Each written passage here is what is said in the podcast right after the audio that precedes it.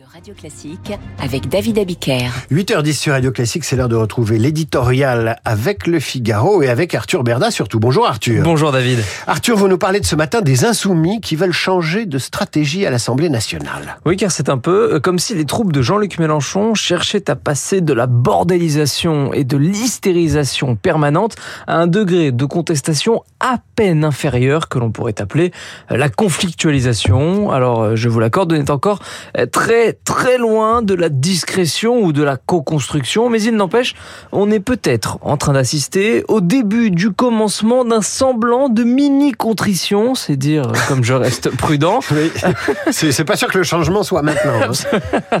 Ça leur fera plaisir. Alors, le, point de départ de ce, de ce très léger changement d'attitude, toutefois, euh, remonte en fait aux, aux, semaines qui ont suivi le 7 octobre et l'attaque terroriste du Hamas contre Israël.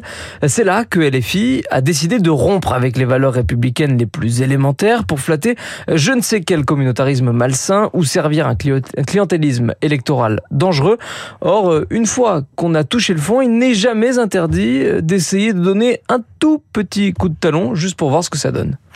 Alors, qu'est-ce que ça donne Eh bien, pour l'instant, euh, pas grand-chose, car cette amorce de changement que je vous ai présenté se cantonne uniquement à l'hémicycle. Il n'y a guère que dans les travées de l'Assemblée que l'on peut croiser Mathilde Panot en train de jouer les médiatrices, ou que l'on peut voir Louis Boyard passer pour un modéré, car dès lors qu'une caméra s'allume ou qu'un micro se tend, les insoumis renouent avec ce qu'ils savent faire de mieux, l'outrance, la provocation et l'injure. Bref, la question est désormais de savoir si cette accalmie de certains mélanchonistes était liée à une forme de fatigue après 12 mois d'une année où ils ont semé le chaos partout où ils sont passés, ou s'il s'agit d'une véritable prise de conscience qui va se traduire par une attitude à peine plus responsable, ou en tout cas moins irresponsable en 2024.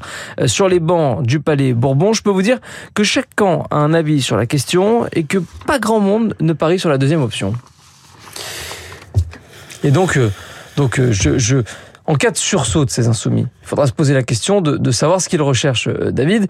Et euh, la réalité, c'est que même s'ils disent pique-pendre des sondages, les insoumis, ils voient bien qu'ils ont pris le, le, toboggan dans les enquêtes d'opinion, et ce, euh, au profit en plus de leur meilleur ennemi, le Parti socialiste, euh, dont la liste emmenée par Raphaël Glucksmann pour les européennes est créditée de 10% d'intention de vote, loin devant LFI. Alors le scrutin a beau être, c'est vrai, traditionnellement plutôt favorable au parti de gouvernement qu'au mouvement protestataire à gauche, la menace d'une inversion de ce rapport de force a malgré tout sonné comme une claque pour LFI, une douche froide même qui oblige les mélanchonistes à mettre de l'eau dans leur vin, sans quoi ils se savent condamnés à l'isolement autour d'un noyau dur toujours plus resserré et toujours plus radicalisé. En clair, pour que tout change, il faut que rien ne change. Citation tirée du Guépard, mon cher Arthur. Je vous dis à demain pour l'éditorial à, à retrouver sur le Figaro.fr, de même que l'entretien lunaire qui va suivre. L'invité de la matinale est docteur en neurosciences. Elle a dirigé Universcience, était deux fois ministre de Jacques Chirac. Elle a été conseillère auprès du directeur de l'Agence spatiale européenne. Mais surtout, surtout, elle a été la première femme française à aller dans l'espace pour une mission à bord de la Station spatiale internationale à la marraine de la Cité de l'espace. Nous allons donc demander la Lune.